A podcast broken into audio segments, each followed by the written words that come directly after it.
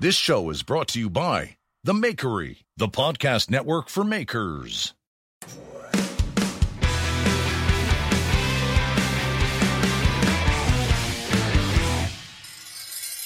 we gotta hurry up. This is knife talk. We're having nothing but problems today. My name's Jeff Fader from Fader Knives. I'm here with Craig Lockwood of Chop Knives. Knife Talk is a is a podcast for knife makers, knife enthusiasts, DIYers, wherever you are, however you are, we're with you. Unfortunately, you're sounding is not with stressed. Jeff. Just chill out. We'll be okay. We'll be okay. Oh, we've had nothing but problems this time, but we're here. Unfortunately, Mareko is not here, but that's the way it is. Me and Yeah, Craig. not through lack of trying. Mareko's there shaking his computer at the moment. Um, yeah, definitely not through lack of trying. Unfortunately, it's just technical issues. They happen. I think he th- probably th- picked it up and started. You can tell that that like Samoan blood was flowing to that head of his. And it was just like that nose was kind of coming in, and the eyeballs were getting. He was he was about to punch his computer through the roof. Yeah, yeah, yeah. Fucking computers, eh? Hey, but anyway, we are here. We have got a show for you. Um, so Jeff's here, a year older than usual. Yeah. Yeah, Sixty-four. People. Some people were led to believe. Yeah, thanks for that. which by I the way. found particularly Yeah. funny. So if if anybody didn't see it, I put up on the Knife Talk Instagram, "Happy 64th to Jeff," and it was amazing to see the replies we had. People saying, "64, wow, he looks good for 64. What's his secret?" Yeah. Yeah, I'm like the liver king. I'm like the fucking. I eat fucking liver, and I'm I'm shooting myself. I got I'm eating liver and testicles, and I'm shooting my ass up with steroids. That's what. Well, well, here's the thing, Jeff. We won't reveal your real age, but I've got I've got something here called agetest.com. 24 rapid fire questions, and it'll then tell us how old you should be. I- so I got to answer these You got to answer these quickly. Okay. Okay, you ready? I'm on it all the time. Um, are you a realistic person? Yes, no, or sometimes? yes. What is your favorite food? Salads, soup, burgers, chocolate, or steak? Steak. Okay. Do you have a high tolerance level? Yes, no, sometimes. Yes. How often do you cry? Every day, once a week, once a month, only when I wank. it's only when I wank. That's not really one, no. It's every oh, day. the answer is never. The answer is never. Okay. What's your favorite part of the day? Morning, midday, afternoon, evening, night. Oh Jesus Christ! Now it's night. Night. Okay. I want to go to We're going to come back. That's we're going all. to come back to like these 70. because rushing through these twenty-four of these will be terrible. We'll pepper the show with a few of these, and by the end of the Right. show, we'll have your your real age. Your real age. Right. Right. Yes. I feel good, by the way. This has been a good year for us, and and uh, I feel this. I'm I, just to let you know, regardless of however old you think I am, I was able to fit in my my uh, my wedding suit that I, with room to spare from when I was 27. So I'm not going to tell you how old I am, but I could fit in with. I mean, I'm in better shape now than in my, when I was when I got. Well, you know married, what? When I was looking th- for a photo of you to put up to say happy birthday, I was looking through older photos which Google was was spitting. I was like, "Who is this fat fuck? That's not the Jeff I know these days." was not a good look. there was uh, in the Epicurious video, I was for sure like stressed and really just not in shape. I, I really needed like a couple months before that to get squared away. But there were some dudes who wrote in the comments that if I wanted to lose my double chin, I should have shaved under my neck. If I hadn't shaved, if I had shaved under my neck, it wouldn't have looked as Yeah. We see all those fine. fuckers with that really badly shaved line at the bottom of it. We know what they're doing. We can still see that chin.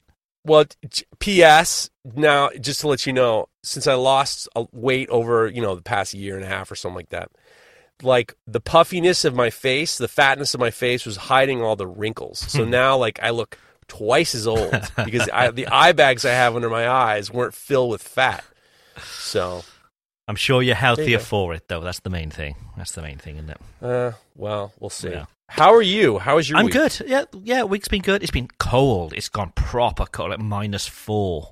It's been, and we- we're having builders in, so the doors always open, and they're they're smoking outside the door. It's, all, it's just like, oh, it's just horrible having people in the house. You don't want to be here, but um, it's all good. We're just getting stuff ready for. We've got people over for Christmas, so we're getting a few things done and that kind of thing. So, no, it's good. Are you is Christmas a, a, a business time for you, or are you are you past those days? You're doing mostly kind of customs for restaurants. Exactly, right? yeah. So it doesn't really get busier for Christmas for me. Um, if anything, it'll slow down because restaurants are generally busy and they haven't got the time to be dealing with stuff like this. Uh, but we find New Year, that's when it gets super busy. They're all back and they're all sort of pumped up, ready, you know, to impress for the next year. So New Year tends to be really busy. Um, but yeah, so it's you know business as usual here for Christmas. We I, t- I take a week off. Um, we've got family over. My wife takes a week off as well. So it's really looking forward to this one because we're we go skiing the day after Christmas as well. The kids have never been before, so yeah, lots going on. So it's going to be a good one. Look at you. Yeah. Well, this is the first year I've actually had inventory, Mm.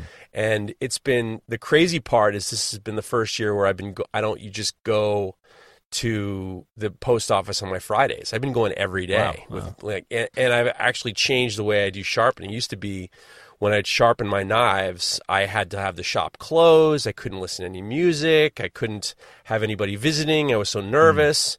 And I changed my, my sharpening system. I'm back to the Tormek. I'm back to the Tormek. Are you using the, the And- jig on the Tormek or literally just No. just your hand? Yeah. Okay. No, I'm not using the Yeah. jig because the I, I I used to hate it because I was using the jig. Yeah. But the problem my- is, yeah. is if you use the the problem is if you use the the jig is great if everything is if everything is exact, exact, exact. So there's it, it's hard to like do any kind of like you know uh, it's hard to use the jig if it's not like razor exact. You know, if Mm. there's any, any inconsistencies, you can't kind of like freehand a problem. Yeah. Like if one part's getting too thin, you can't really. It's hard to do Yeah. it. So I stopped using the jig, and I'm having such a better reaction with it. And actually, what I've done is I've set my uh, contact wheel up on my Brodbeck, and I, I have been going back and forth between the Tormek and then just kind of a you know touch up with the 800 on the Tormek. With the uh, not the Tormek with the Brodbeck with the contact wheel because this, the the wheels are the same size. Ah, okay. So I'm getting the same. I'm getting like a very similar response, and it's been like fast, and I've been more comfortable, and it's the slowness doesn't take as much material away, and I've been getting really great results. And I got a guy here now. I got David's here, so I can't just like tell him to leave. I Yeah. kind of you know. So I've been having really really good responses.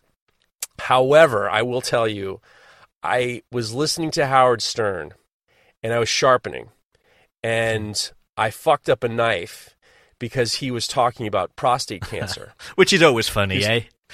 well, here's the funny part.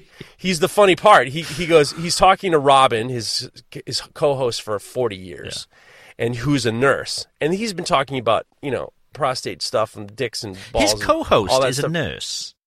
Surely it she was a nurse. Oh, I was going to say. No, no, she was a nurse. No, she was a nurse in the army 40 years Okay, ago. Or something okay, like yeah. But she so she is well, very well aware of medical stuff. So they're talking, and I'm and I'm sharpening and sharpening and sharpening. And he goes, "Robin, did you know that the prostate is part of the asshole?" and, I, and I, I fucking, I, I started laughing so hard, I had to stop. I just turned off the music. I had to fix a problem. I was just like, God damn it! He's like, "Did you know the prostate's part of your asshole?" for some reason, it was so funny. I, Very good. uh, so, Very good. But. I found the Nice same talk. actually with, with the Tormek. I was, I was, I've been using it for, for years and using that jig, but taking that jig off and doing it by hand, it's just so much easier and quicker. Right. I was finding what I was happening. I was getting this sort of roll when you get sort of towards the tip.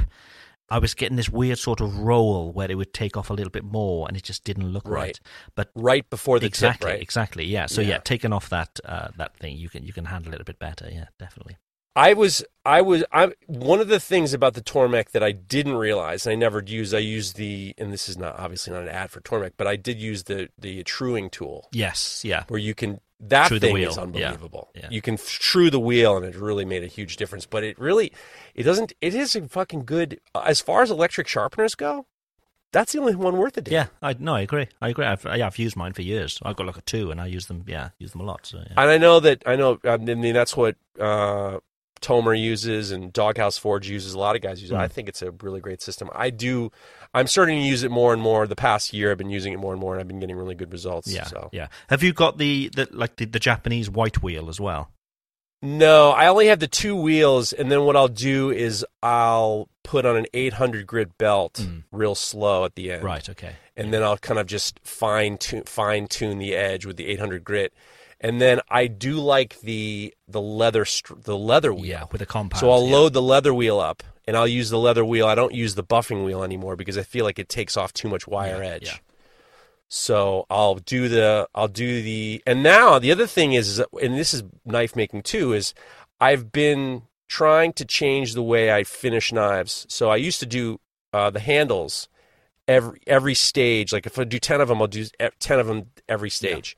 But with the handles now, I'm starting to do them one at a time because I'm loading up four grinders with four different four different belts. Right. Yeah, so you haven't got. And it's like you haven't got to change out. You can just you go from one station to the next. it's like it, Jonathan Porter did that. He did a video back in the day where he goes from one he's he's dancing going from one grind to the next and I said I will do that one day and I just did it and it's like all of a sudden your life changes. Yeah. It's like it's like when you have a right angle grinder and instead of in just deciding because right angle grinders are so cheap, why should I have to change out all these wheels? Why don't I just get one right angle grinder Hmm. for the cutoff wheel, one for the disc sander, one for the for the wire wheel, and it's changed everything. Yeah. You don't have to change out belts and Yeah, stuff. It's the faster, drill presses. The same the same principle applies. Same thing with the Yeah, drill yeah, presses.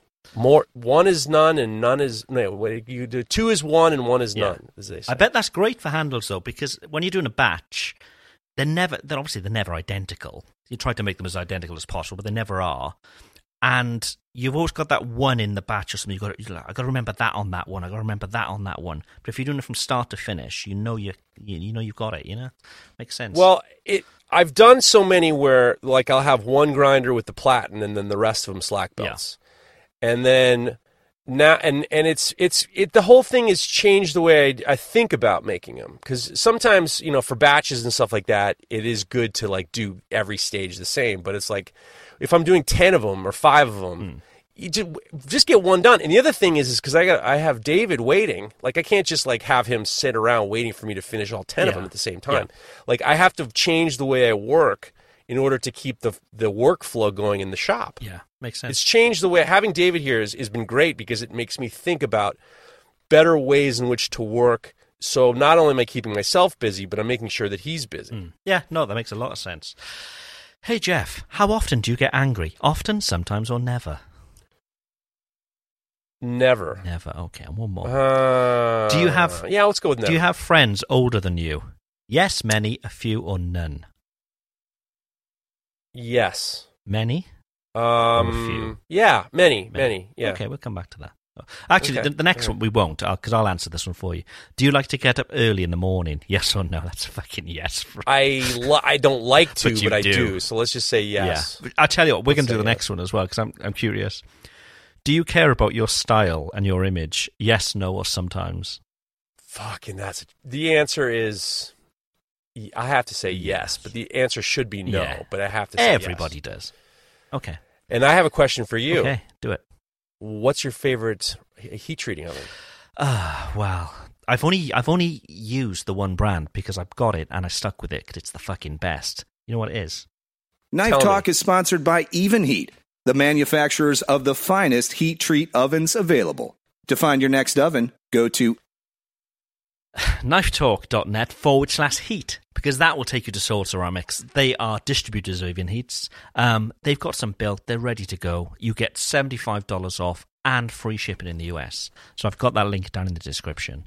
Um, but on a serious note, yeah, Even Heats because they just do the job. You know that I've never had a problem with with my Even Heat, and I've been using it now for what six years, six seven years. Um, never had a single single problem, and that thing has moved like through multiple through three different shops now with me as well. You know, and being that sort of weight and so on, you know, moving it around, you'd expect something to go a bit a bit wrong, but as good as the day I had it. So yeah, Even Yeah. Heat all the way, All the time. all the way. Shall we do some questions? Well, here's what I thought we could do. Now, Mareko's on here, so obviously we're going to have to like play it a little bit different. But we have listener feedback too. Mm. We have no tough dilemmas.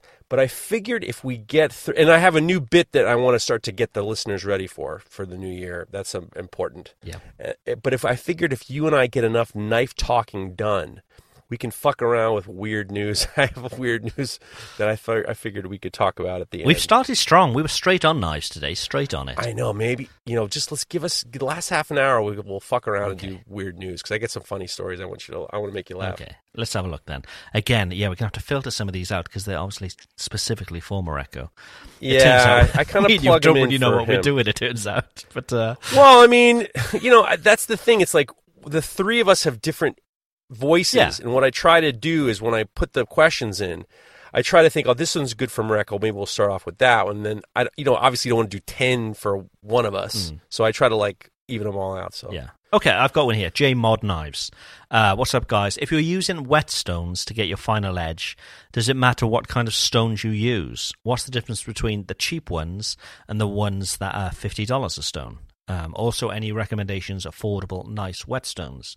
Uh, thanks for always uh, keeping me entertained in the shop. Um, are you using any whetstones at all, Jeff, or have you? I have bought whetstones, and uh, the whetstones I bought were when I was in culinary school, and they just told me to get a kit that came with the whetstones. Right, okay. I've always had, I've always had, I've never really bought expensive ones. I know you can get natural ones, Yeah. and I know that uh, Mert Tansu has like all these like super duper expensive natural ones and stuff like that. But I don't really, I don't really know from that. Yeah, I've only had one set. That I think I think the brand is King. I think King King whetstones um, weren't too expensive, but again, going back to the, it sounds as if we're we're promoting Tormeks here, but we're not. But um, but, yeah, so I use that rather than rather than the whetstone. But um, with regards to cheap ones and more expensive ones, I would imagine there's a certain sort of hardness, and I'd imagine cheaper ones may wear away easier. I don't know.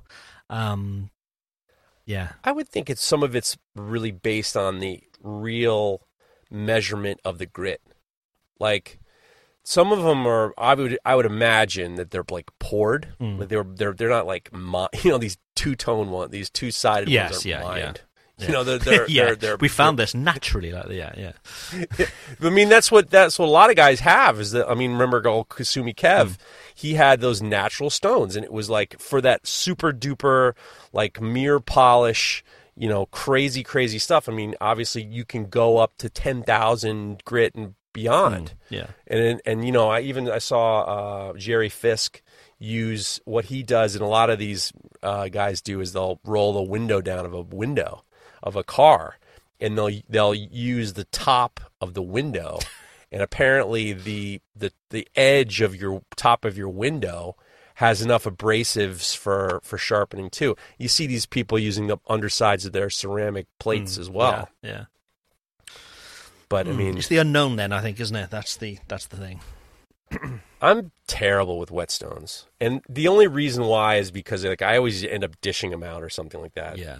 I really like, you know, I have one that looks like I mean, it looks like a looks like someone sat their balls on it. you know, it's like it's like a fucking dip. Someone sat on it or something. It looks cool though, seeing people using them well. It looks as if well, that could be quite a relaxing thing to do, you know. But um, in reality, when you've got orders on the go, you you haven't got the time to be doing that. But uh, Well, some people do. I know Steve Pellegrino. He uses he finishes with whetstone, and I know that Mareko does too. I mean, that idea, those last finishing strokes, I com- I completely understand. Yeah. it makes a lot of sense. But I think that the move. I think that whetstones are dynamite for fixing up your knife. Mm. I'm not 100 percent sure if you're a custom knife maker if they're unless you're making super duper expensive knives. I don't know. We actually, I don't know. Maybe we should get a sharpening guy on one day. Get him on with the accountant. You know, yeah, yeah. Uh, accounts and whetstones. That'd be a, that'd be an episode. Hmm. Do you want to take Joe's? Sure. Joe Cunningham says, here's a question. If you're building your shop equipment from scratch and you're working on a budget, would you consider spending a bit more to buy an even heat instead of a forge, knowing that you will be forging Damascus? Even though it might not be as efficient, could you essentially forge out of an even heat? While the cost of the forge may uh, be lower, the advantages of an even heat clearly outweigh a forge. It's apples and oranges. Yeah, I mean, forging out of an even heat. I mean, that's not what they're for. Um, I can't imagine you could. uh, You know, The- the- efficiently. the hardest part is going to be like I can imagine you could use if you needed to hold if you need to hold your steel at a specific temperature Mm. one time Perfect. I mean, that's a good idea. You could probably, if you needed to set a, I, I don't know if you could set a weld with an even heat, but the problem is, is, is the is the second heat. Yeah, It could take you forever. exactly. Yeah, Like the first one, you know, if you need to get up to 1500 degrees, it's going to take you, let's just say, let's just say it's probably going to take about 45 minutes or an hour, Mhm. depending on what kind of electrical using. yeah. And in this this fuel crisis which we're all facing, I, I think the cost would massively outweigh um, a forge. So as much as we're huge fans of even heats, it's not really for forging. You know. Well, what would you, let's just do a pos, a pro and con of forge versus even he, uh, in, in forge and kiln. What would be the benefits? Why would you pick? Because this is something that a lot of people have. Yeah. Like, what should I get? Should I get a forge or should I get a kiln? When I started, I started with just a really shitty. They're called Devil Forges.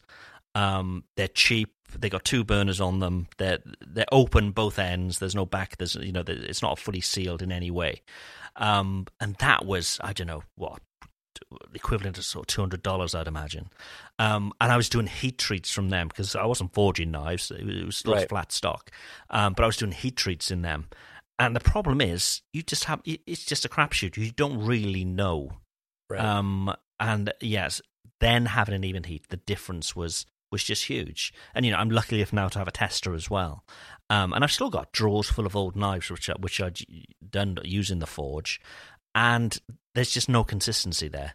You know, so I wouldn't be happy now selling a knife that which I'd heat treated from my forge. Um, not to say that some people aren't doing amazing things that way; they they, they definitely are. Um, but it just takes the guessing out for me. So it was, Right. yeah, it's, it's just definitely worth getting an even heat as as early as you can.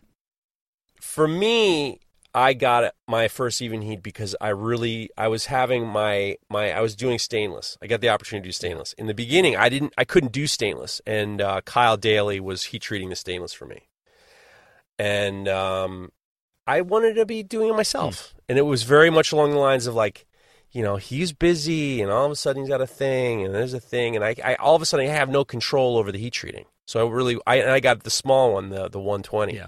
and it worked great. And and it wa- but it was never a question of forging Damascus or something like that.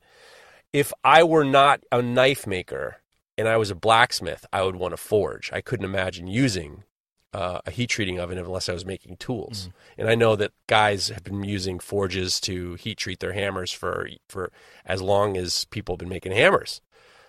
If the the the thinking would be if you're going to make Damascus, you need both. You need the heat treating oven and you need the the kiln and un, it's unfortunate that you have to make that decision but it's just like it's the it's the same question of like people said should I get a power hammer or should I get a press they both do different things but the heat the tr- heat treating oven and the forge the forge will only get you so far and the heat treating oven will only get you so far so it's like you kind of need i mean if you want to do all that you should have both Mm. Yeah. you know Yeah. and the other thing is is like for a forge for damascus a one burner forge might not be enough like i was i couldn't i have a one burner forge that i built years ago and it was not getting the steel hot enough to set a weld and i ended up getting a three burner uh, nc forge because I just needed more heat. I needed more efficiency and stuff like that. And not to plug our friend Brian House, but apparently he's making these super high end um, forges, these uh, ribbon burner forges. So you should go check out what he's doing. Yeah. What are those? know? What are those? Those induction forges? They they look interesting, don't they? But I think it's just so localized the heat with them, isn't it? You're not going to be able to heat a whole billet. Well, here's the hit. I got to use uh, Cliff got one, Right. And um, Cliff Dufton, CJ Dufton got a. a, a I've seen them before, Mm. and It's they're like magic. wild. It's magic. Yeah. It is like magic. Yeah. If you're do the, the great thing is that the, you know a lot of guys there there's some Chinese companies selling them relatively inexpensive and like Chris Chris Zepp's got one and he was doing like you can get different coils mm. to allow you to go into the element in different angles. Like he showed one that's almost like a clamshell that he could instead of sticking it through the hole, he could kind of put it through the side. So you can change the coils to localize the steel. I don't think if I were making a chef knife, I can't imagine anything worse than having to use an induction forge mm. because you're getting this one spot. Yeah. Now, Yeah. if you're doing what they do at the New England School of Metalwork, is they'll use the induction forge to soften the tangs. So they'll soften the tangs, or if you wanted to do like perfect, uh, what I would do if I were doing the the Lin Rhea style blacksmith knife, where he had to where he has to set that set the rivet when it the tail comes back and then it comes into the ricasso, that might be an awesome way to not have to heat the whole knife up to set to heat something up in the middle. Yeah. So But they're really like specific they're like- tasks like that. They could be really handy, but yeah, but not for a whole like setting a, The- a weld on a billet. Yeah.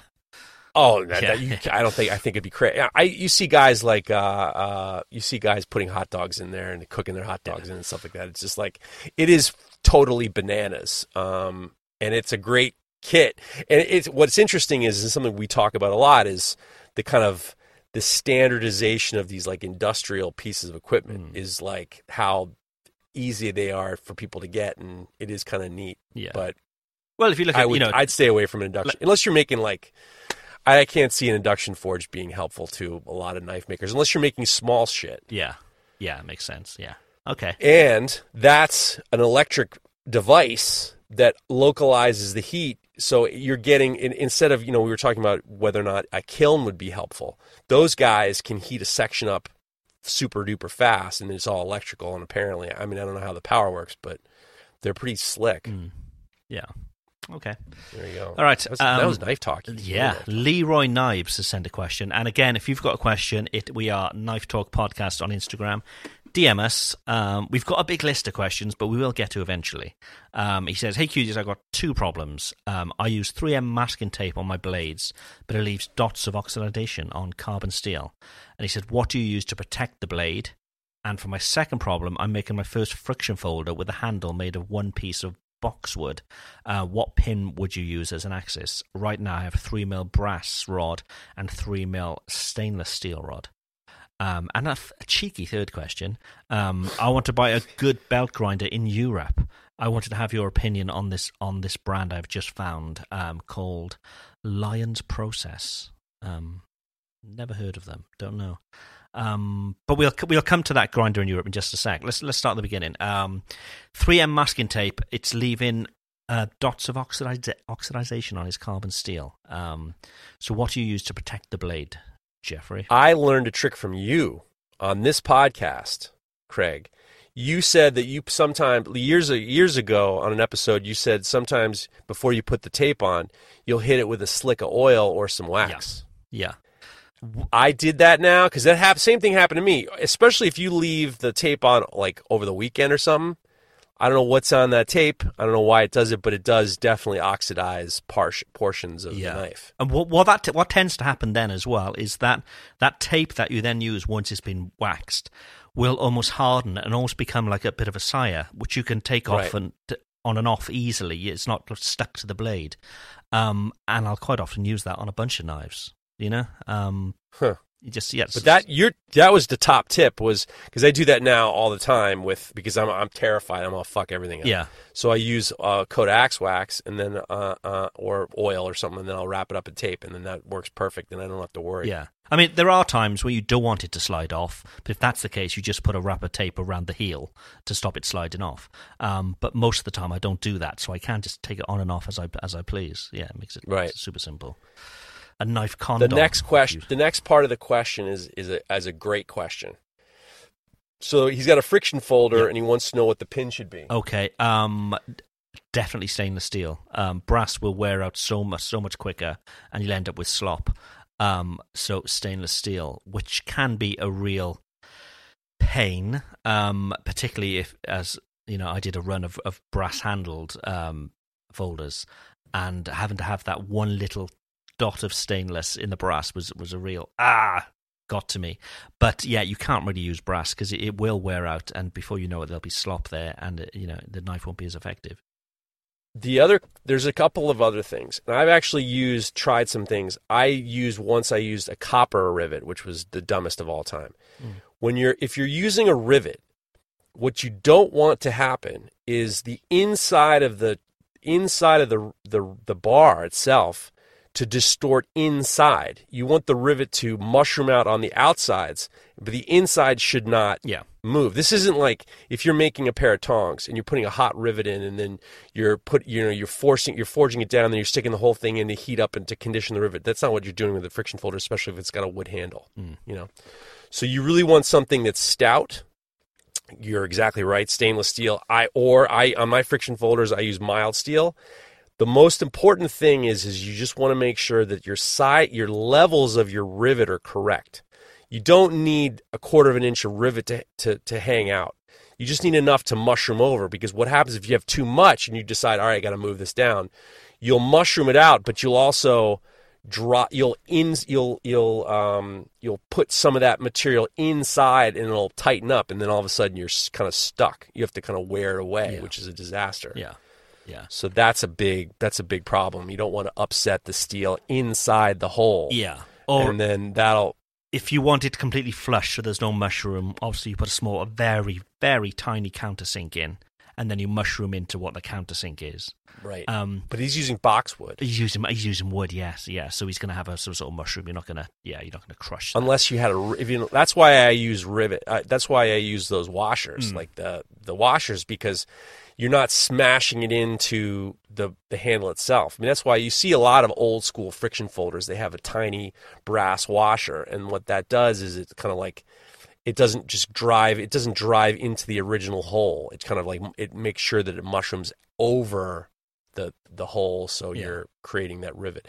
I'm getting to the point where I, this coming year I want to start doing a run of friction folders and I'm trying to figure out the best ways to do it because I figured out how I could do it so you know partially laser cut, partially forged, but I really want to make sure my biggest fear is with the friction folders I don't really sell them often. I sell them to like makers and stuff who can adjust you know ha- as you know as things change but i wanted to figure out a way where i could make something very simple and i might go to some sort of like mechanical fastening for the for the pin just because i need something a little bit more permanent yeah, yeah, that doesn't change yeah. I'm, I'm just that. I'm just looking at Lion's process here. So he's he's, he's asked about um, grinders in Europe.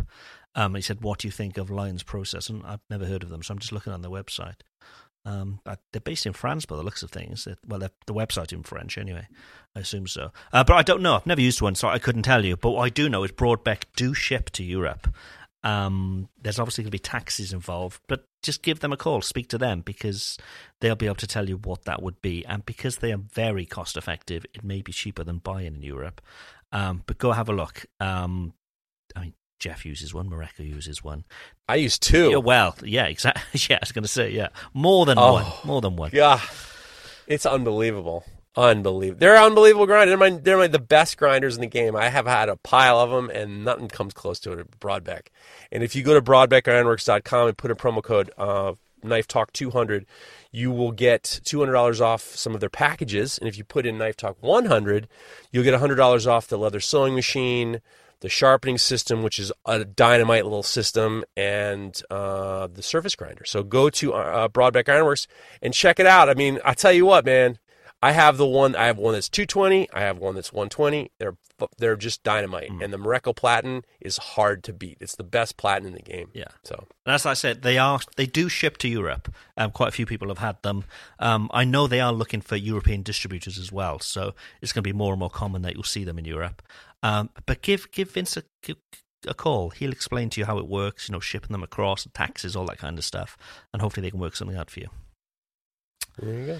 Oh, Jeff, I've got a question for you. Shoot. What would you do if you won the lottery? Would you? You got to answer one of these. You can't pick Okay. anything else. Uh, Okay. Buy a new car. Would you party?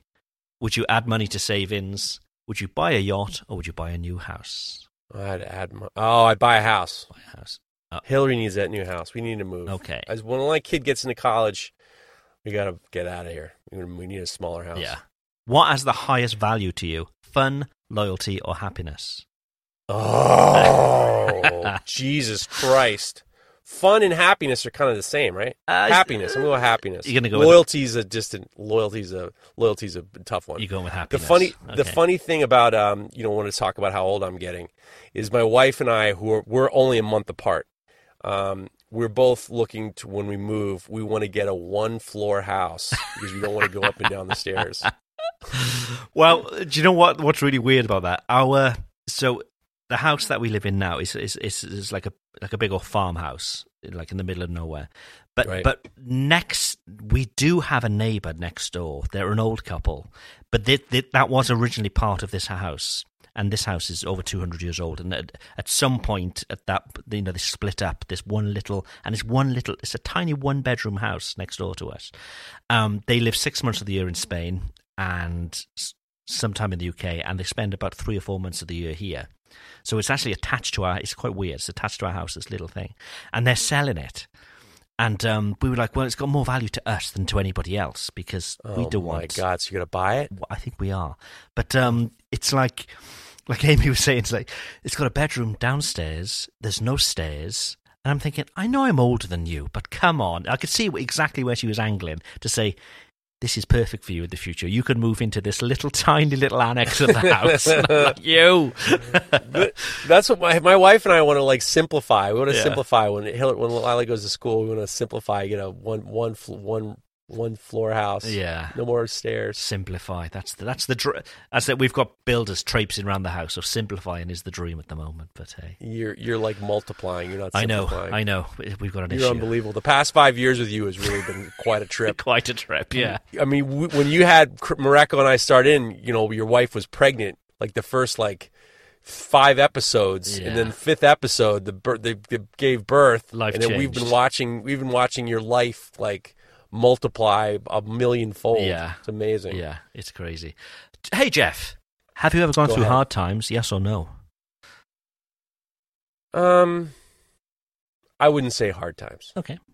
Okay. And one final question before we move Go on. ahead. Do you care about the environment? Yes, no, or sometimes? Yes. sometimes.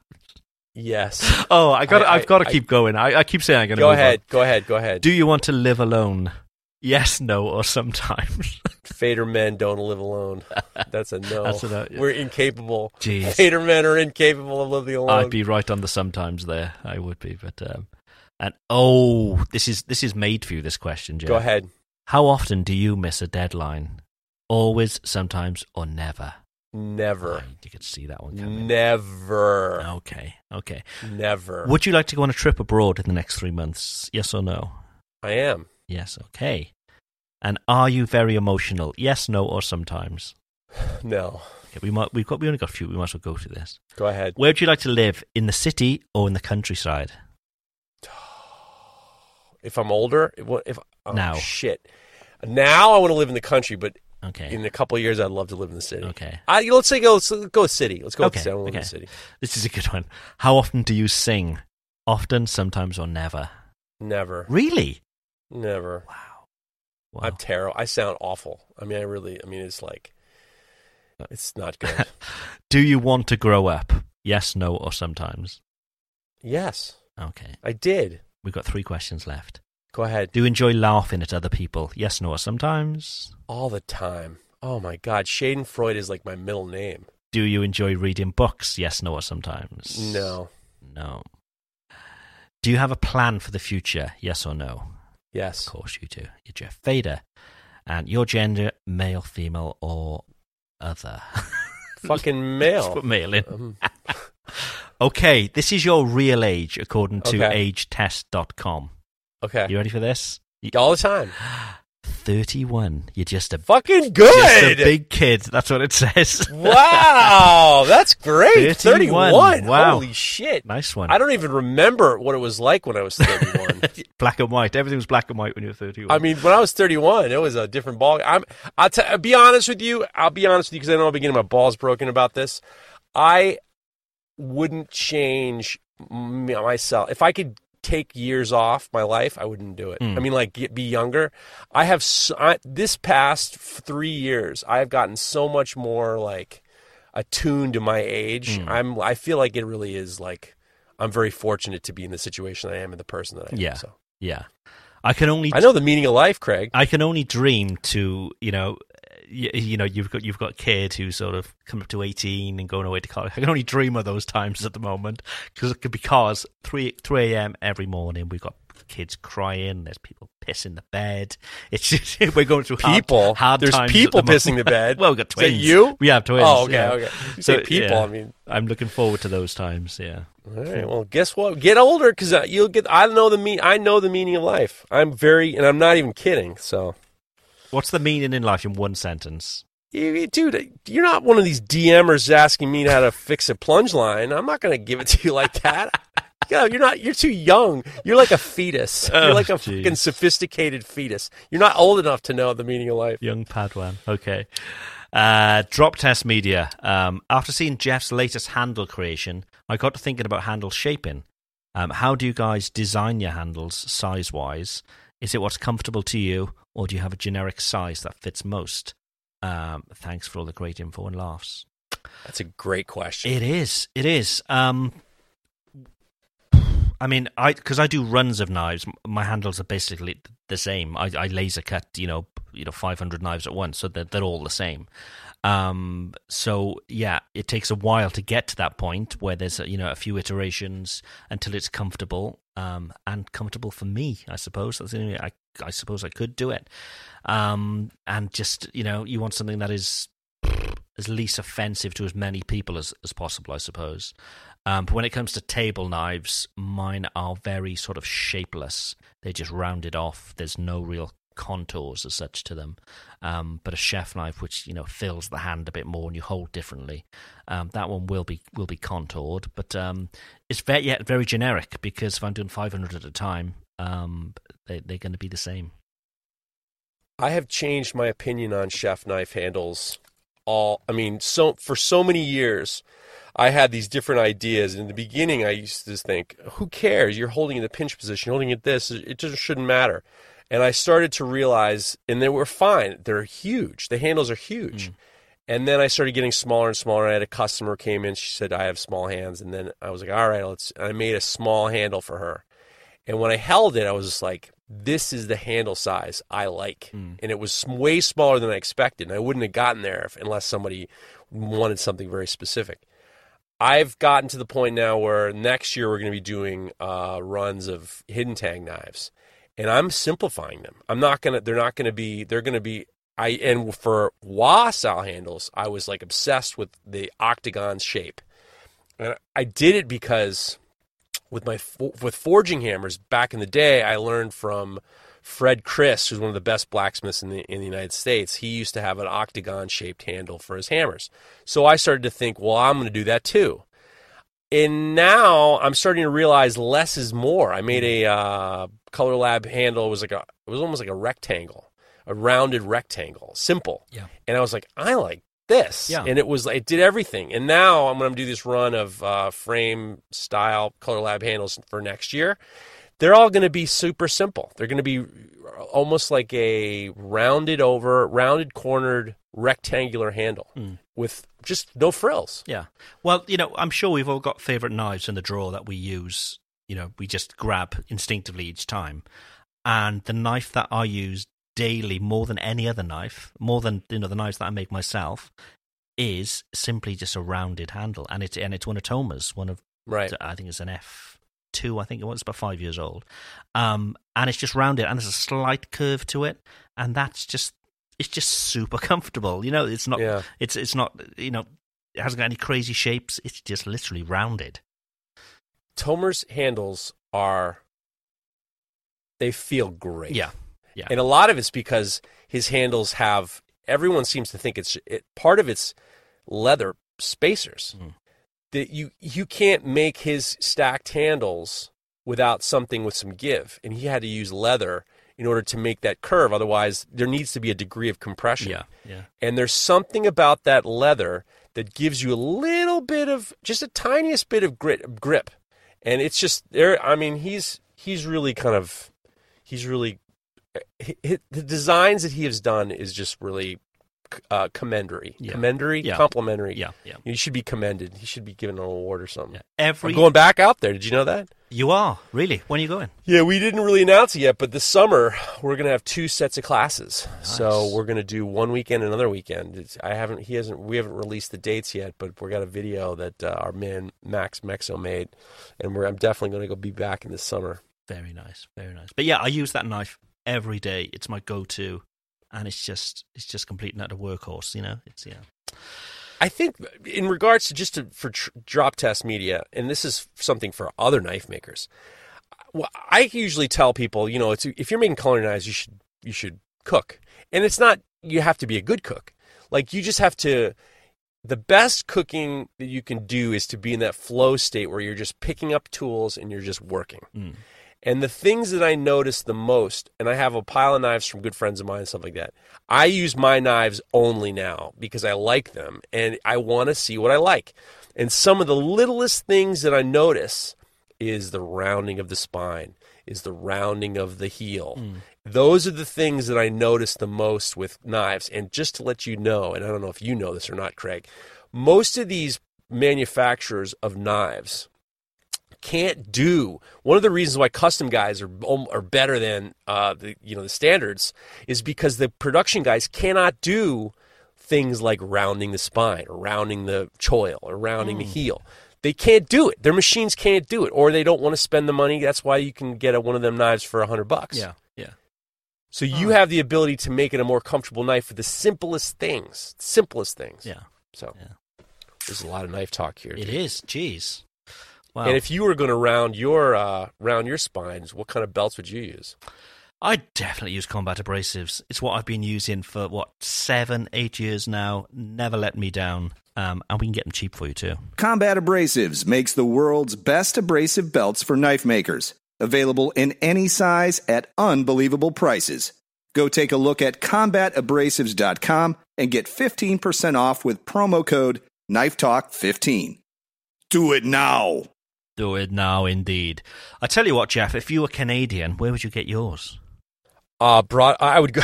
I would go. I'll tell you where I would go. I would go to Maritime Knife Supply because Maritime Knife Supply not only has kilns, abrasives, uh, and forges and all the knife making stuff that you need. They are the sponsor of, of they are the distributor of Brodbeck Ironworks and they're the distributor of Combat Abrasives, and they are just as fast as anybody else if you're in in, in the United States. Uh, Lawrence does a lot of great stuff for knife makers in the community and you know maker com- the maker community at large. Uh, he's got everything, and every time the one thing I hate to talk about is when I say I wonder if he has on a podcast because he'll always DM me say I have that, I have that, I have that. So if you think that he doesn't have it, I'm guaranteeing you he will have it or he'll get it. So Lawrence has been great at, at Maritime Knife Supply, and if you get a, a um, if you get belts from him, the uh, if you get a pack of ten, you'll get ten percent off on a pack. So you get one free for the most part. Yeah, and to be honest, I'd say that with all of our sponsors as well. We, you know, we don't take on any sponsorship. We turn down loads, but it's because they're all most of them they're makers. You know, they're part of that community. So if you've got a question for them, you know, do you have that, or could you get hold of this for us? Just reach out to them. They're they're not not huge corporations. They're all they've all got a human face, and they they all help you Yeah. out. I mean, Even Heat is Spence, and that's a whole family. The Yeah. the family out in Michigan, the Brodbeck guys, Maritime Knife Supply. You know, Yeah, they're all, they're like good people. we got a new sponsor coming on next week, Jeff. All right, well, Ah. let's, let's let's save it for that. no, for that, just to let you know, we, we if you want to keep going with this, we can keep going with this. We have been doing a good job. We also have listener feedback.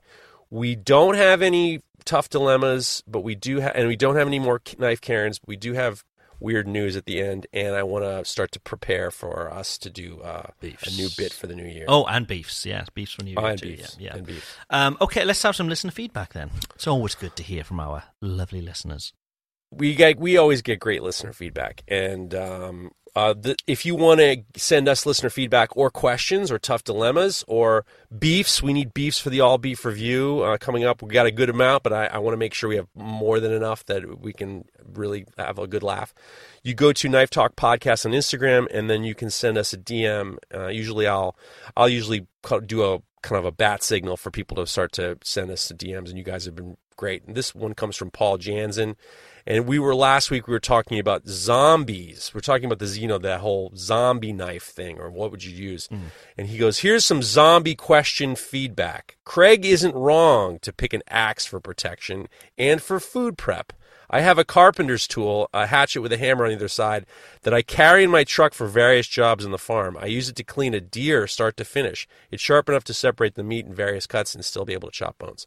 Uh, not an obvious choice, but better than half shovel Serbian cleavers. There we go. So he says you were right. He's a, this is a real guy. He's a real guy on a farm. He says you were right. Well, I often go out and, and clean a deer with my axe. Yeah. Yeah, you rub him. Yeah, I know. You, I can see you giving a deer a bath, but I couldn't see you. I got to say, there's lots of deer around here as well on the road that often have to brake because they're running in front of me and so on. But uh, yeah, I've never had the desire to go out and.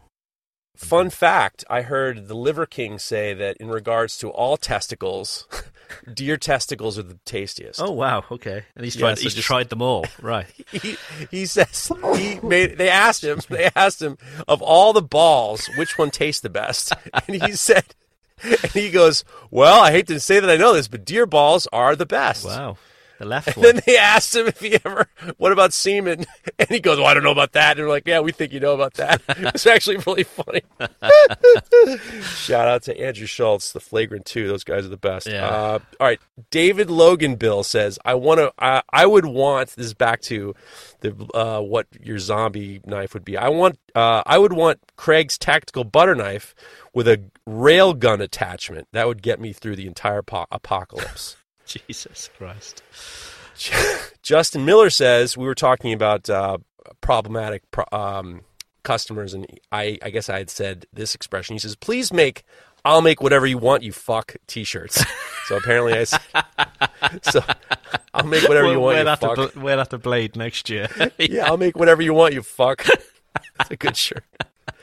Will Miller, I, I guess so. We were talking about Will Miller. He says Craig is blocked. I am blocking him because Oh. you, you, we were reading about it. You had a question about insurance and you started yawning. uh, he's a good dude.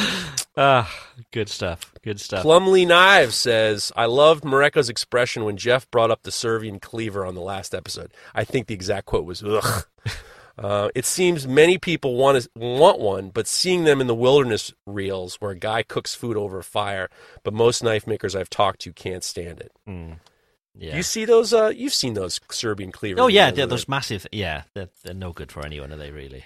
I saw now that Christmas is coming around. There's a couple of companies that are selling those Serbian cleavers, and you see these guys pulling them out of the out of the the you know wrapping paper, and they're just like, "Wow, this is amazing." But when you see the spine, the spine is like a quarter inch thick. Yeah. this thing is a fucking them. Monster. Yeah. Not for me. Um, we got uh, yeah, that's about it. Uh, uh, last one from Dusty uh, Dustin Springfield. Yo KTP, the Damasteel Chef Invitational with you, with you all was such a blast, a loads of fun. I was putting together an induction forge at work. Can't wait till it's up and running. Know any good sources for tips and tricks? I'm hoping it works well for forging up billets. Well, that's very. We just talked about that for a little bit. Um, Dustin, I would suggest watching. I would, you know what? Get a hold of Chris Zepp over at Make Everything because he is he, he's all up in that. He got that induction. He got he got sticking his penis in the induction furnace. He loved that thing. He's all in the induction furnace. So Make Everything Shop. Uh, I think he's probably going to do videos on it. And I'm sure if you reached out to him, he would be able to put you in the right Yeah. position for. If if he's not dead by then, because I see some of the videos that he's doing, just like what the hell? He's going to kill himself very soon. Did you sure see the, uh, intentional. Yeah. The aluminum city bike he welded into a three person bike. No, no. Do you know what a city bike is? It's one of those like rental bikes on the street, isn't it? Yeah. the electric bike. So he Okay. took three, chopped them up, and put them three together. Wow. And he they're called city bikes, and he they spray painted and said shitty bike. and Yeah. and then they made uh, they, it was a great video with uh, his friend uh, Anthony Panza. Yeah. he did this video where they were driving around New York City in this bike that he welded up. I've seen him cutting down trees with circular saws and all sorts. It's just like I just ordered some more of his shirts. Frankly, I love his shirt. I actually, I get he's got these shirts that say uh, "Don't, Don't die, die, on the back, and I, I wear. I you know what? I think it's a great shirt. I like Chris very much. I've seen him not too, not often enough. I like Chris. Yeah. So I was walking my dogs. This was crazy. I was walking with my wife. And I was, and I and I had the shirt on. And it's, on the front it says "Make Everything Shop," and on the big in black it says "Don't Die."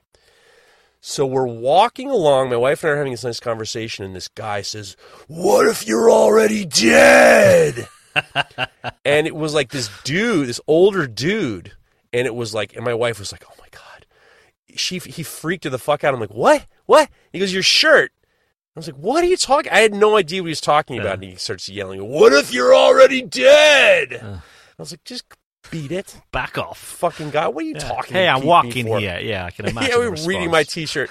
I once had this T-shirt back in the day, and well, this will be the last. I, my sister had a bookstore, and she would get um, T-shirts all the time from different uh, books companies, and one one of them said uh, "bad behavior." So when I was in high school, I was walking around the city of New York with this shirt that said "bad behavior." It was a book or something like that. These old women would click their tongues at me. Oh, did you see what his shirt says? He's bad behavior. I fucking love that shit. old bitches. There you go. Where are we go going? Should we do a couple of questions? We could do some questions. We got to talk about the new bit, and then uh, I say we finish this motherfucker. Let's let's do, be strong with knife questions. Yeah. We'll talk about the new bit. We'll maybe do a beef or two, and then I want to do podcast weird stories. Okay, okay. Well, let me tell everybody about Damasteel first. We just mentioned them for the Damasteel Chef Invitational, which we do every year, which is always a fun time. Um, but you know, they make amazing steel. Um, so you're if you're into a Damascus, which is stainless, they do beautiful, beautiful patterns. Um, just go take a look at Damasteel Lab on Instagram. You'll see the kind of stuff people are making with it. Amazing stuff. They're great people too. So you know, if you've got any questions regarding Damasteel, just reach out to them. They're they're, they're very nice people. Um, Damasteel.se is the website. If you uh, create an account and make an order, if you use Knife Talk, um, and when you're checking out as a promo code, you'll get ten percent off too. Um, but yeah, go take a look. Damasteel.se. Beautiful, beautiful stuff. Big fans of theirs. Yeah, and it's easy to heat treat. It really is. If you can heat treat stainless, you can heat treat Damasteel very easily. Yeah. And Jeff's an award winner Damasteel artist now. I once again, it's it's it's it was, and, I, and if you talk to other people, you talk to uh, Fingal, who uses a pile of Damasteel. Um, the etching is ten times easier than than uh, regular Damascus. There's no funniness. There's no bullshit. It's like it's like, how come this is so easy to work with? Yeah. You know. Yeah. So Go get some. go get some. Where you want to go? You want to go with Legacy Blades? Um, where are we in the list? Yeah, you, you take that one and I'll find where we are. Yeah. Okay, Legacy Blade says, here's a question for you guys. What are you using to secure your segmented scales together? I've been use I've used G Flex epoxy to stick G10 segments liner, but recently saw someone doing it with Gorilla Glue. Uh, I'm all for the glue idea if it's durable, no mixing epoxy, faster cure time. I would still secure the scales to the tang with pins and epoxy, uh, but for the construction of the handle, what do you think? Love the show. Thanks as usual, Jared. Mm. I've only done segmented scales maybe two or three times, um, just because they're a ball ache. Um, Yeah. you need to make sure that the fit is very good to begin with. Um, what I'd always say is make sure you have a pin in every part, um, so um, you're not just relying on that that epoxy.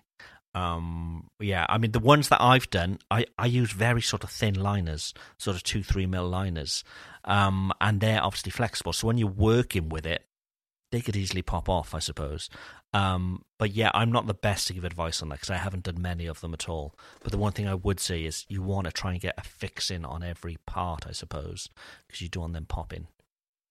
Well, it just happens to be that I have gone through different stages. Yeah. And one thing that just using liners, it for me it used to be a, a speed thing. And if I had time, I would use like a like a G Flex or that kind of stuff.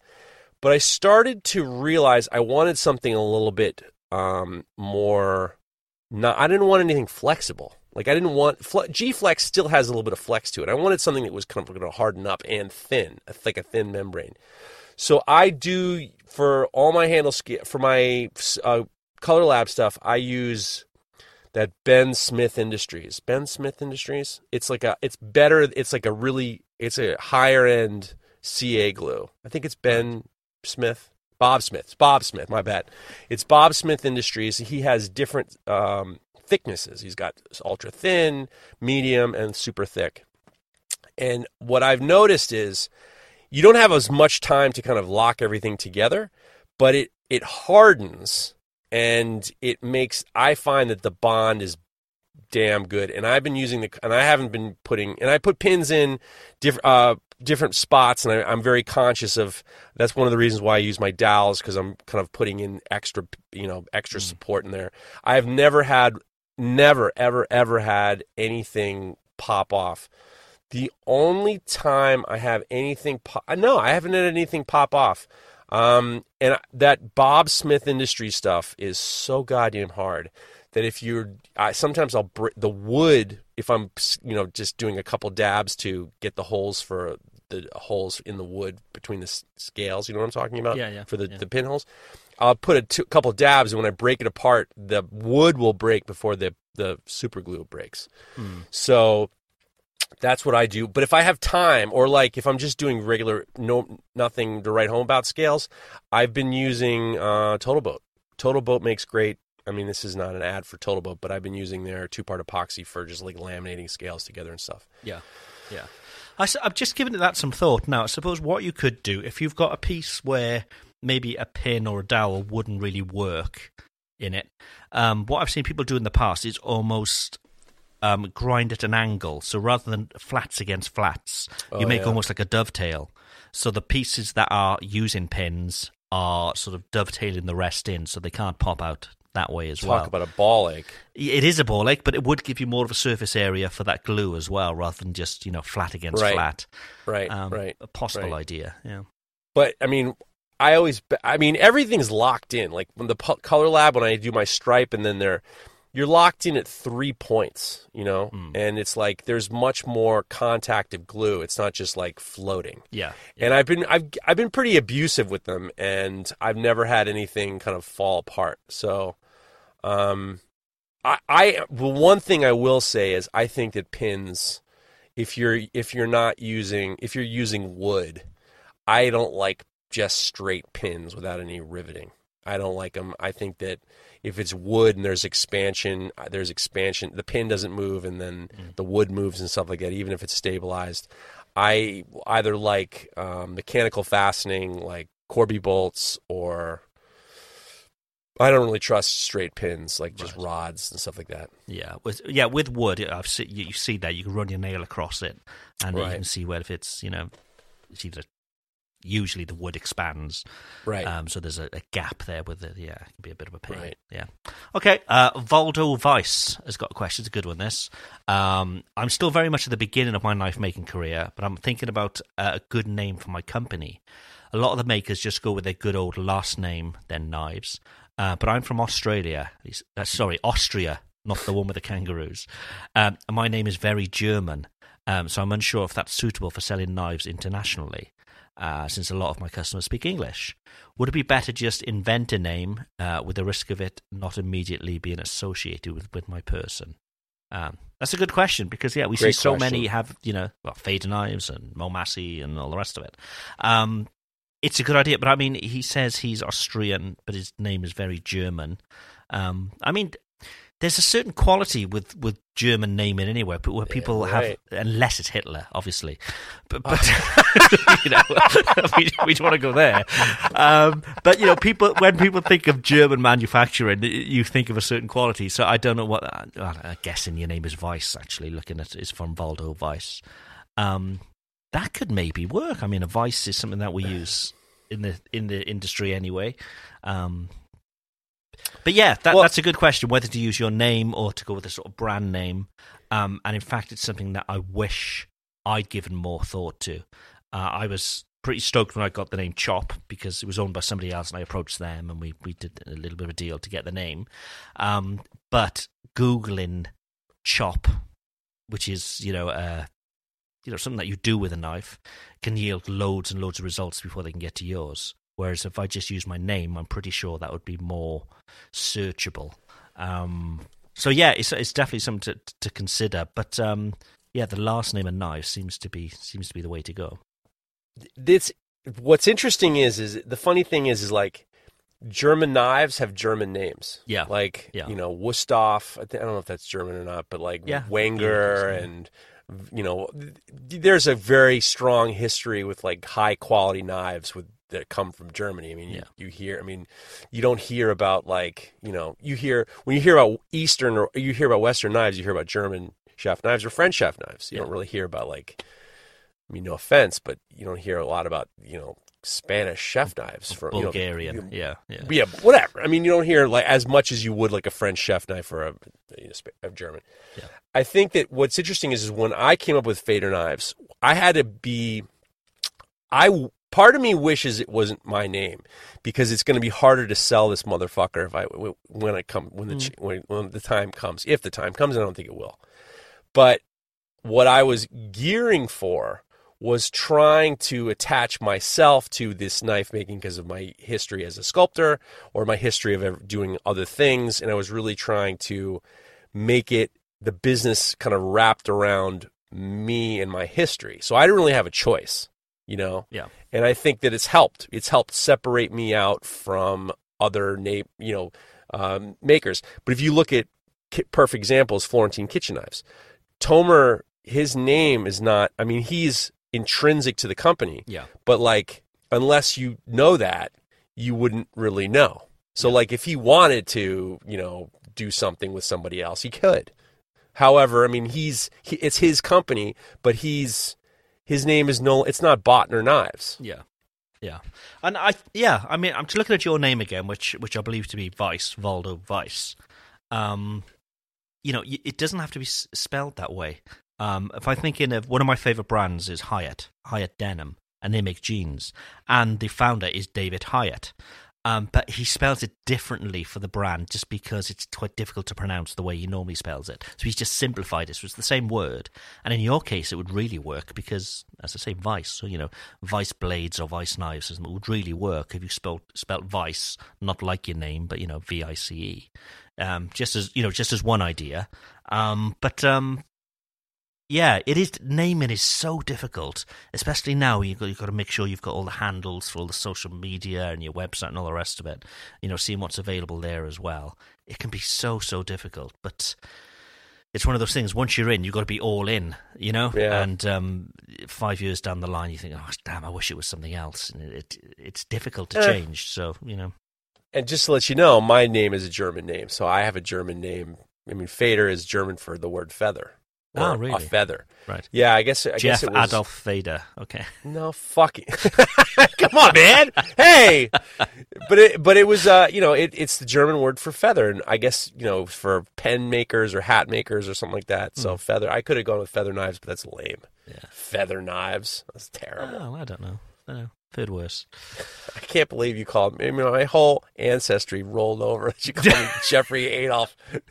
Two Hitler jokes in one question. That's right. I'm sorry, Valdo. I'm very sorry. Yeah, You're like fucking Kanye West. I mean, you're like unbelievable. Liver King and Kanye West. I'm the king. I would rather be the liver. King. I don't know. I guess I don't know. Ooh, I Never d- yeah, I, I, My mm, bad. I don't know. Let's I keep know. rolling, Like baby. eating balls. yeah. Go on then. You find one more question, and then we'll we'll head out. Okay, uh, and then we can do. Uh, we have a couple Yeah, other things. things. Good news stories. Yeah. Uh, Randy uh, Reichert says, huge fan of the podcast. As a maker, would it be a good idea to offer satisfaction or money back guarantee on the knives I sell? How about taking a layaway payment on more expensive knives? Just wondering if any of you guys do this. Keep up the good dick jokes. Well, those the layaway payments. Um, a lot of I know you can do it with Squarespace now. They'll use like a third party. So, um, basically, you as as the maker, you get paid in full immediately. Um, and you know the customer will then pay this third party company, and that's I think that's built into the checkout now, which you can just enable on Squarespace, for example. I'd imagine you could on Shopify and Wix and all the others as well. Um, so yeah, that is an option that people could be doing. Um, I just, to me, it just sounds like a lot more admin. People What reach, the, the the layaway part? yeah, yeah. You know, people. You don't want people emailing you saying, "Oh, I'm having a tough week, a tough month. Could we double up next month?" And it's it's, it's just all, you know, it, it it just makes to me. It just sounds. A lot of work. If people can't afford it, you want them going on the hook to get one of your knives. It's it's, it's a little bit dirty to me, so I, I'm I'm not a fan of it. At the same time, it's like, what are you buying an expensive custom made knife made knife if you like you Exactly. If they can't afford it, it, it they, Right. they shouldn't be. You know. No, I'm not saying Yeah. they shouldn't be. It's none of my business, but I don't want it to be part of my business. I suppose that's what I'm saying. Yeah. well what do you think of the satisfaction guaranteed or your money back Um, it's difficult. I mean, you want to fix any problems people have, um, but saying satisfaction guaranteed is that's opening you up to a can of worms. I think you need some T's and C's there at least. Um, you know, I've you know we talked about last week. I've had people put them in, you know, really wanting a carbon steel knife, then put them in dishwashers and things like that. And you're like, well, uh, you know, yeah I'll, I'll stand by my work, but not by stupidity. You know, well but at the same time it doesn't happen that often It doesn't know. happen that often, but you know it can be a problem if if if it were to, and you know it's difficult. I think it's very important that you stand by your work. Mm. And I don't really do this is our policy, this is our policy. If someone's got an issue, I say send it back, no questions asked. Because it doesn't happen that often. Yeah, You know, I, I still have guys who every year they say, Do you think you could fix this thing? And I say, Yes. Here's my address, send it to me. And then the next year rolls around. I get the same email and I said, I told you, I'll take care of it. Here's my address. Three years in a row, this one guy. And he just, I, I'm not going to call him up. I'm not going to go pick the knife up. yeah. I'm like, I'm saying to him, like, here's my address. You send it to me. I will get it back to you fast, and I'll take care of it. And I want you to be happy. And the most important thing is, I, I think that there's, especially with most people aren't like flea bags, and I think it's very important to be as honest and open and as helpful as you can, and also to, and it is good, it is good PR when people say, "Oh yeah, this guy took care of me." Mm. I think satisfaction guaranteed. I think that phrase is just so open ended, and that, that's what I think my issue is with it. I think you need to be a bit more specific with it. You know, um, you know, we talked last week about you know some dude who was who was you know getting knives and saying there was an issue with it and claiming the money back on on PayPal and doing Right. this professionally. You know, not not professionally, but doing this as a as a matter of fact, and he'd do it with a bunch of makers. Um, you know, you can see people like that maybe seeking out people who, who you know who are yeah openly saying I think this. that's I'm I'm gonna I'm gonna say that that has to be few and far between. yeah i'm sure it is i'm sure it is. You know? yeah yeah yeah sure I know that like I know that things where it's a little bit more. I mean, it's funny because we make jokes about whether or not it's art or not.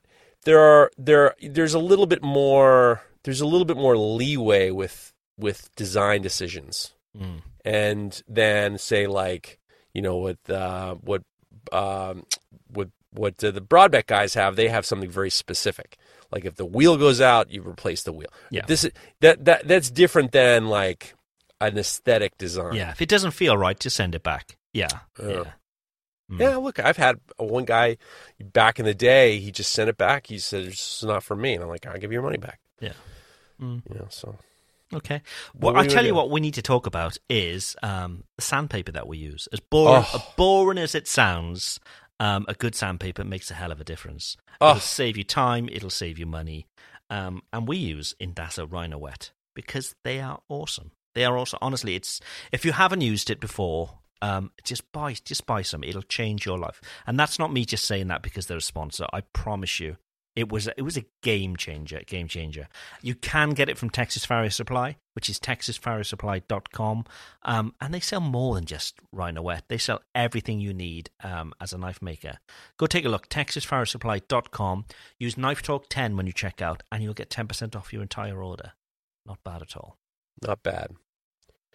Let me just do a little bit of talking about the new bit that's going to come up for the in the new year, Yeah. and then we'll do some getting ready for the all beef review. We'll read off a few beefs, and then we'll just do some weird news, and then sounds that sound good? Sounds good to me.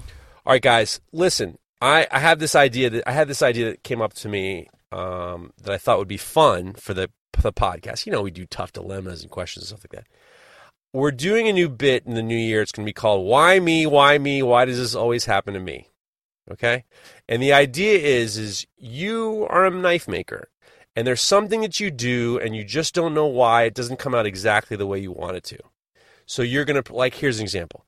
When I do the satin finish, I see these lines, and they're these they're just deeper than I expect, and other guys make a much nicer finish. How, what am I doing wrong?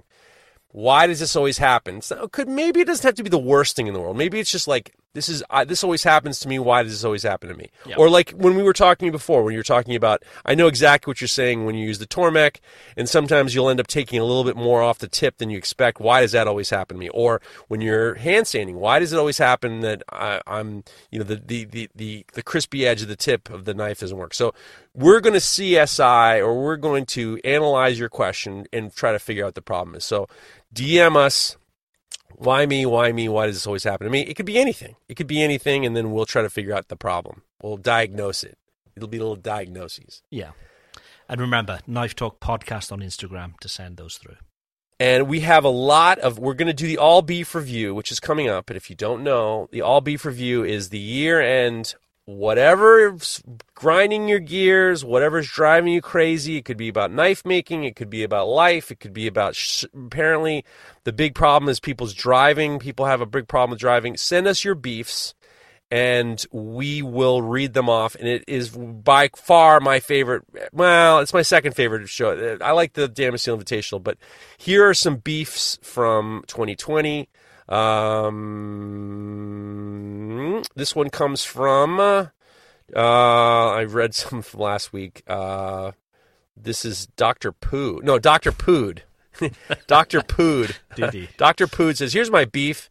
Uh, having to spend my days at my quote real job thinking for other people. I work in retail establishments. The number of times I've had to think for idiots and the number of clueless knuckleheads is astonishing. Uh, for example, all right, it's fine. Yeah, he don't like the people. Uh, then here's another one. Uh, this is from Lame Lame Key Knives. Here's my beef. People who are all about quote the grind. What the fuck? I enjoy a good grind like ev- like the next guy, but I also like to slide it in every so often. You know what I'm saying? Take it easy. Life is short and beautiful. Don't forget to smell the roses. Spend time with your media family and take a load off. Love you guys. Perfect beef. Uh, Mick Cutler says, "Here's my beef. I don't have the energy to have a beef." He's old and fat.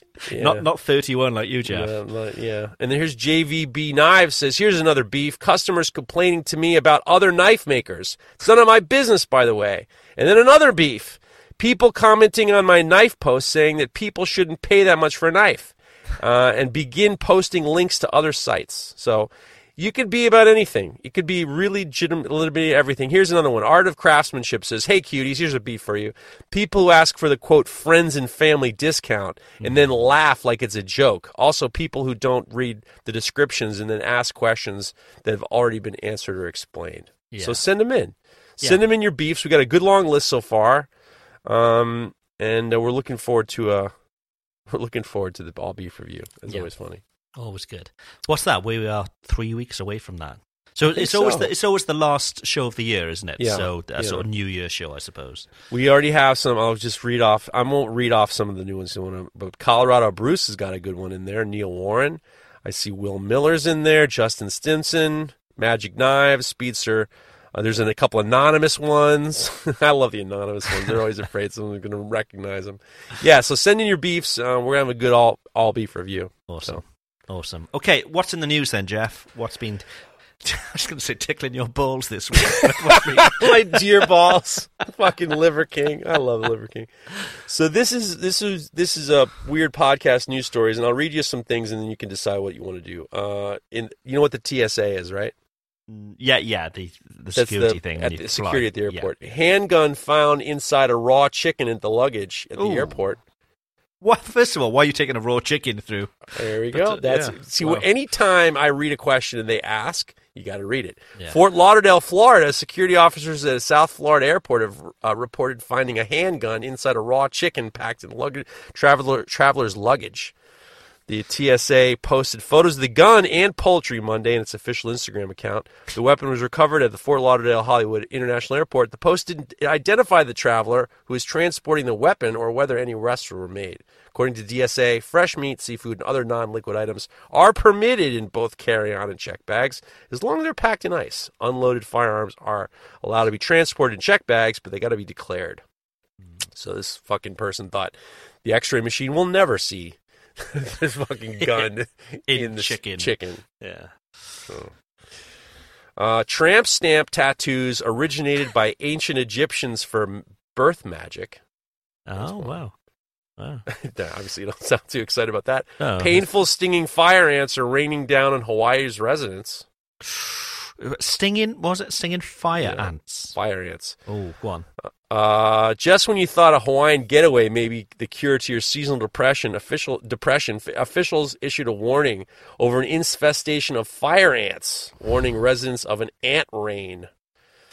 Uh, Hawaiian officials uh, of, uh, of warning the ants are falling from the sky because they are bad at gripping and will fall from trees and plants, causing them to rain down on people and sting them.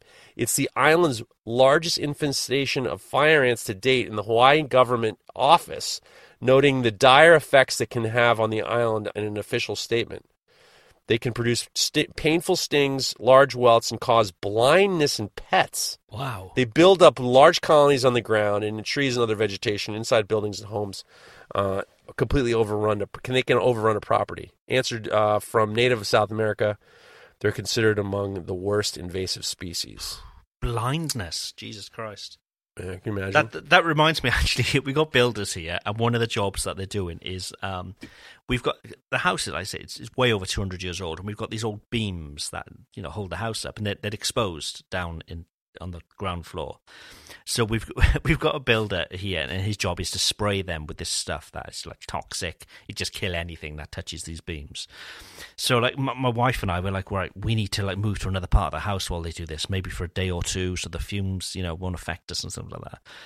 Anyway, the builder's here, and he, he he's using this like pressurized like garden sprayer thing. right. It just exploded all over in his face, in his oh eyes, Oh everywhere. God. He did not give a fuck.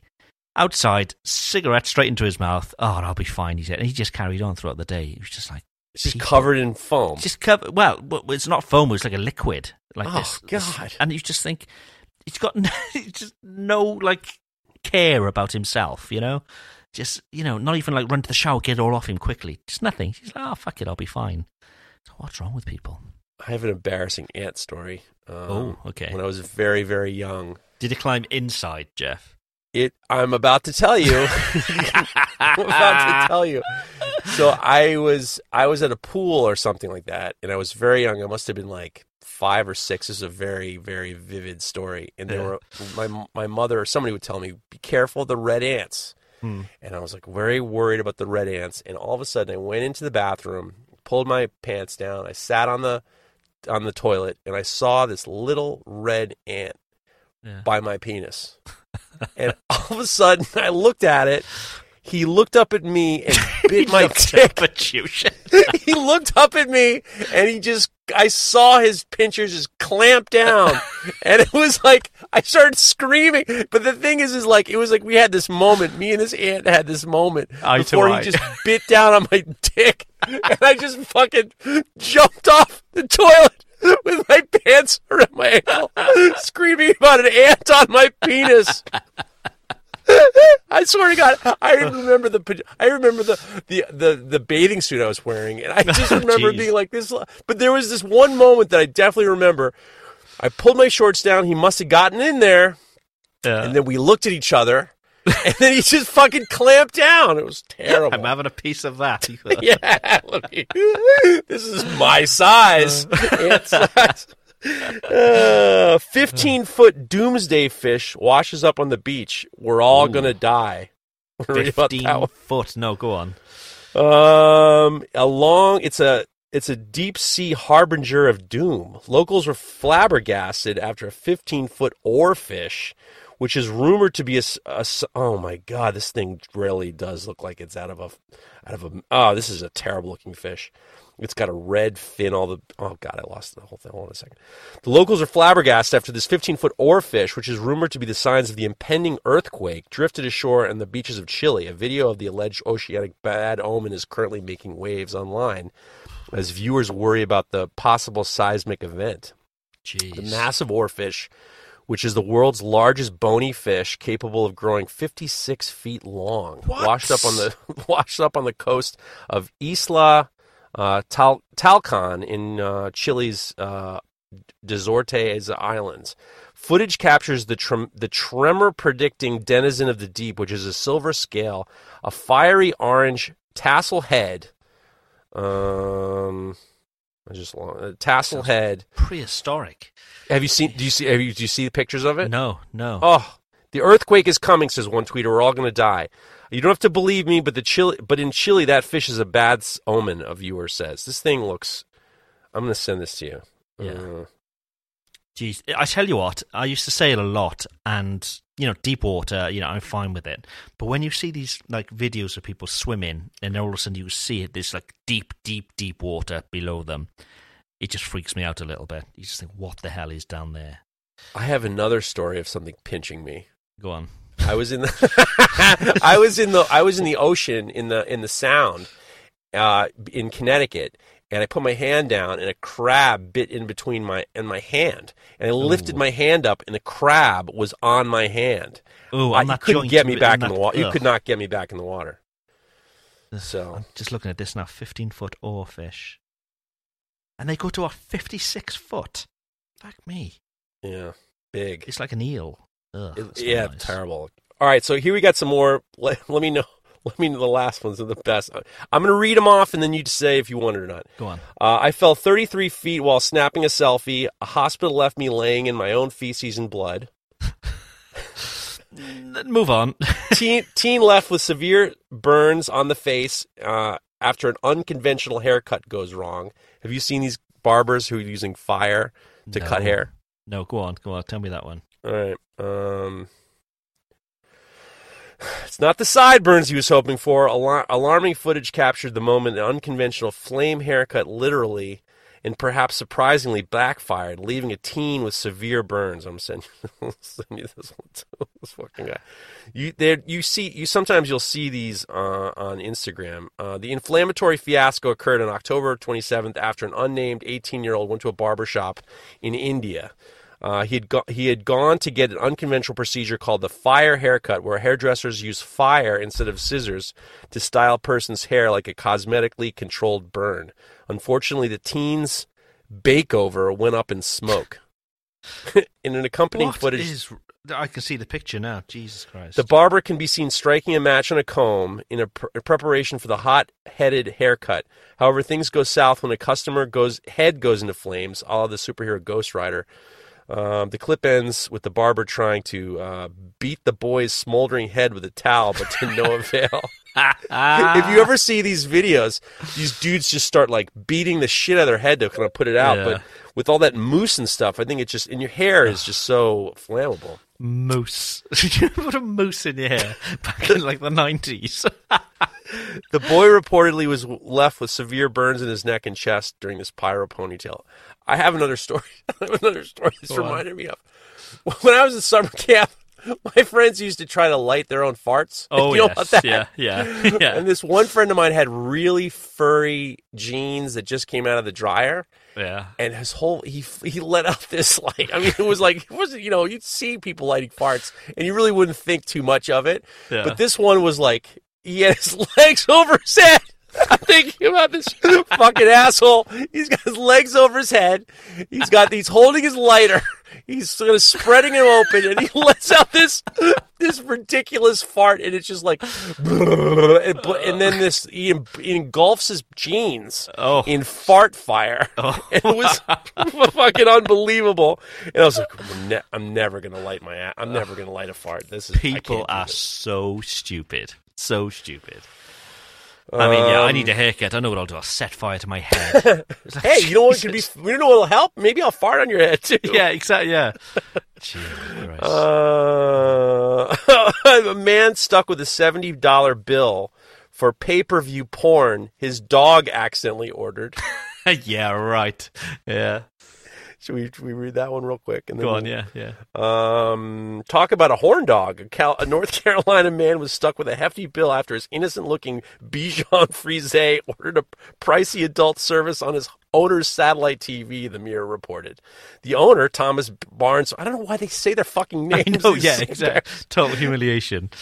the owner, Thomas Barnes of, of the Raleigh area, had to dispute a $70 charge with DirecTV after his literal horn dog, Marino, managed to order the Hustler channel back in 2019.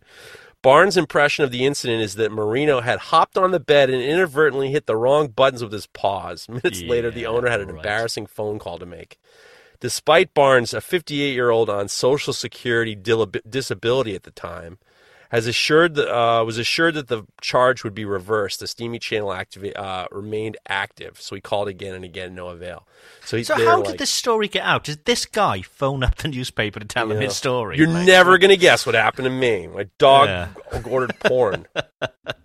idiot. Absolute idiot.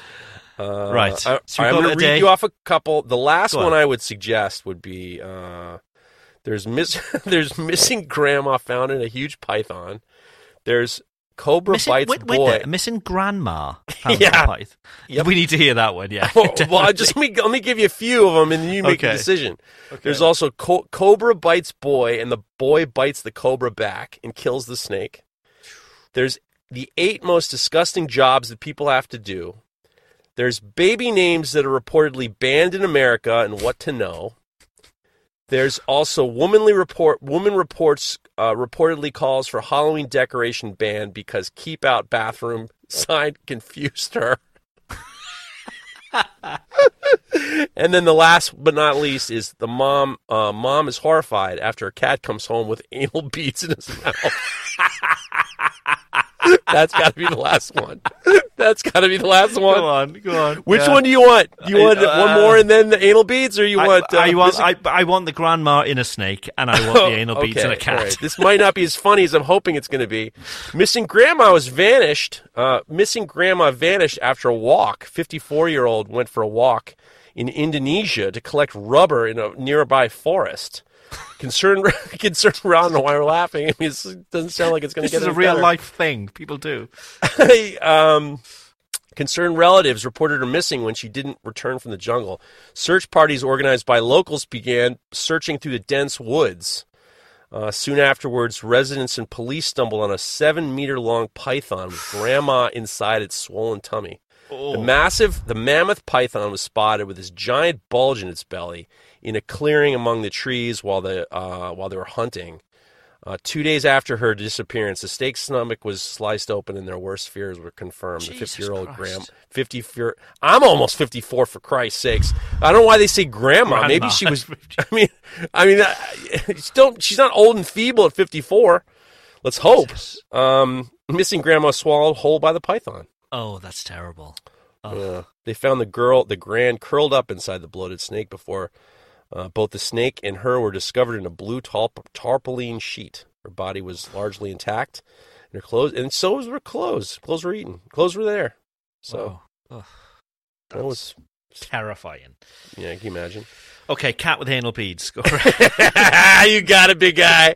Um, this this one comes from the Daily Record in the UK. Obviously, uh, Rachel Masterson's um, kleptomaniac cat demo has become somewhat of a local celebrity for the random things he brings back as quote gifts for his owner. A mum was left horrified after a caught cat brought home a sex toy, leading to an awkward conversation with her 12 year old son. Rachel Masterson's kleptomaniac cat demo has become somewhat of a local celebrity. Uh, the four legged thief has previously dragged home gloves, a watering can, even floral tributes from the graveyard behind the home. However, the three year old pet recently stepped up his game when he came through the door, which what, a, what appeared to be anal beads in his mouth. Jesus. Rachel, who lives in Wales, here you Oh, go. This is well, Welsh news. go. There we. Caldicot. Caldicot, does that sound? Caldicot, yes, yes. His on neighbor? Yeah. Not, not, yeah, it's South Wales, yeah. Okay, oh good. You made that. All of a sudden, I'm thinking maybe you know this woman, Oh. uh, who lives in South Wales, was left mortified. She realized that the risque item was. Uh, uh, w- she realized what it was, and and the awkward questions from her son when he also spotted it. As always, um, if it belongs to you, just inbox me. She says. so she could write notes saying, I found something of yours. Just let me know if it's yours. Rachel added, Demo's been bringing gifts home for the last couple years, but on Monday I was on the phone with my sister when he turned up at the door. At first I thought it was one of those car air freshener things. they opened it up. They showed my sister, and she's she picked it up, and her sister said, "Oh, Rachel, that's definitely not an air freshener." it took me a minute once I realized what it was. I was absolutely horrified. Brilliant. I had my 12 year old son ask me what it was, and I was mortified. Miss Masters said, Uh, people stop me in the shop and ask if the cat's owner that if, if I'm the cat's owner that steals everything. She's absolutely bonkers, honestly. She's taken flower arrangements and cards from graveyards behind the house before. Wow. Wow. Yeah. Ah, So- Welsh cats for you. What can you say? My other Right. two cats, Bibble, Three, and Pepe, just bring back the usual things like mice, whereas Demo gets the weirdest stuff. Bibble three. So there's been a Bibble one and two before. Mm. There's Bibble, Three, and Pepe. Those Oh, are the sorry. dog. Oh, Those are the right, cats' names. Gotcha. There's no way I can stop her. Everyone keeps saying that we should put a GoPro on her. Guess what you'll find. No, I no, mean, not, with- you not, with the, not with the beads. I mean, No. let's just hope that she found. He just found those beads. He can just like take them off somebody. pick them You know out. what I Oh, God, jeez. Oh. With that, that's the show. Um, thank you all for listening. Uh, we'll be back stronger and 33% better with Mareko joining us again next week. Um, until then, speak to you then. Bye bye.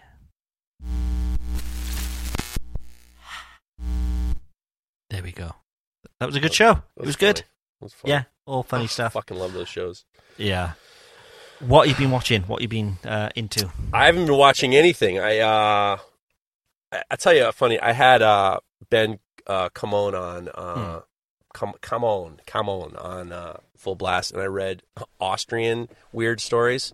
Hmm. And the funny part was, is like every uh, weird Austrian story he'd already known. He knew all about it. it was like there was one about this town called fucking that they're stealing the signs, and there's this other one where the, the other one was about this guy who got a fine for farting in the direction of the police, and the police didn't like that he farted at him.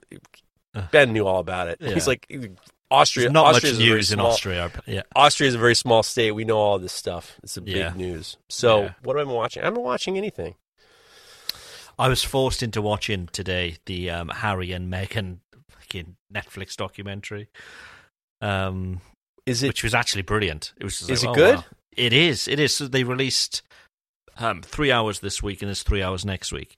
Um, it's you know it's it's all sort of you want them to say stuff really about the royal family, but they're not. They're just slagging off the media really. But um, I don't know. It's it's it's quite sweet actually their story, and you know they seem genuine. It's it's yeah. It's, Do you know yeah, that whole nice. weird thing with Piers Morgan and, and her?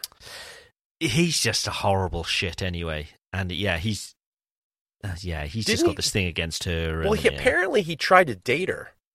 And really. she stood. They went on a date together, like Ugh. back early, and she just kind of like blew him off. yeah, And ever since then, she, he's just been fucking crazy at her. It's like Yeah. it's like totally unreasonable. Yeah, and there's the whole thing, obviously, with the royal family as well. With that, because he was the editor of one of the one of the biggest newspapers here in the UK, and the, the royal family and the, and the media. there- There's this whole big thing that's been going on for years and years, where they've been, you know, tapping their phones and getting spies in palaces and all that kind of stuff. He's just he's just a horrible shit, you know, and yeah, it's very strange. Very Dear strange. Cyprus, we apologize for this segment. if you're from Cyprus, yeah, you're yes, offended- yes. you're offended by this segment, Cyprus. Sorry, man. He's still listening. He's still He's listening. still listening. He's there. He's our Yeah. boy. Our boy from Cyprus is still there. Yeah. So Let's have I call it a day. And um, yeah. Oh, the, the biggest news of all time. I mean, it doesn't matter to you, but uh, the Yankees just paid uh, Aaron Judge. Listen to this: three hundred and sixty million dollars for for not for for nine years, a nine year contract. He's gonna make forty million dollars a year to play baseball. Jesus Christ! That It was the this is the biggest news. This is the biggest news in New York right now. Everyone is like, I mean, it's like a ticker tape parade. Yeah, yeah. Wow. I mean, it's it's like football. Football's on eighty million a year and stuff uh, over here. It's Forty million dollars a year, and now the Yankees now have three guys on the team who are all making over three hundred million dollars in their contracts. Yeah, it's crazy, isn't it? It's amazing. And then It's there's another team. dollars for three players. There was another team who was willing to pay four hundred million dollars for ten years, which only is is just one, just adding one more year Yeah, to the contract. Yeah, But it's like it's, the same over here with football. Well, soccer players, as you'd call them, they're regularly on 60, 70 million a year, and that's just from the club. They also then get endorsements from you know, Nike or Adidas or whoever it may be, which can easily match that as well. So they're on millions a week for playing ninety minutes a week. The crazy thing that- is, that is is I used to be one of those guys, be like, oh, they, they should be paying teachers more, and I agree. Hmm. But like these people are generating so much money for the teams. Yeah. They're Yeah. just they have these incredible. I mean, it's like it's just exponentially growing, and they all want to be the most paid, and it is Yeah. fascinating. Yeah. Absolutely crazy. We're in the wrong game. Uh, I mean, I'm too old. I'm what, I'm Thir- 31. 31. Uh, maybe, I- maybe I'm 31. still, maybe I the head of a couple years. 31 year old, it said. Head of a 31 year old. There we Head go. That, that's this week's title. Head of a 31 year old. Oh, There well. we go. All right, there you go. Good Okay, job. right. Good speaking to you. We should speak again next week. Um, Always look forward to it. bye for now. Okay. This show is brought to you by The Makery, the podcast network for makers.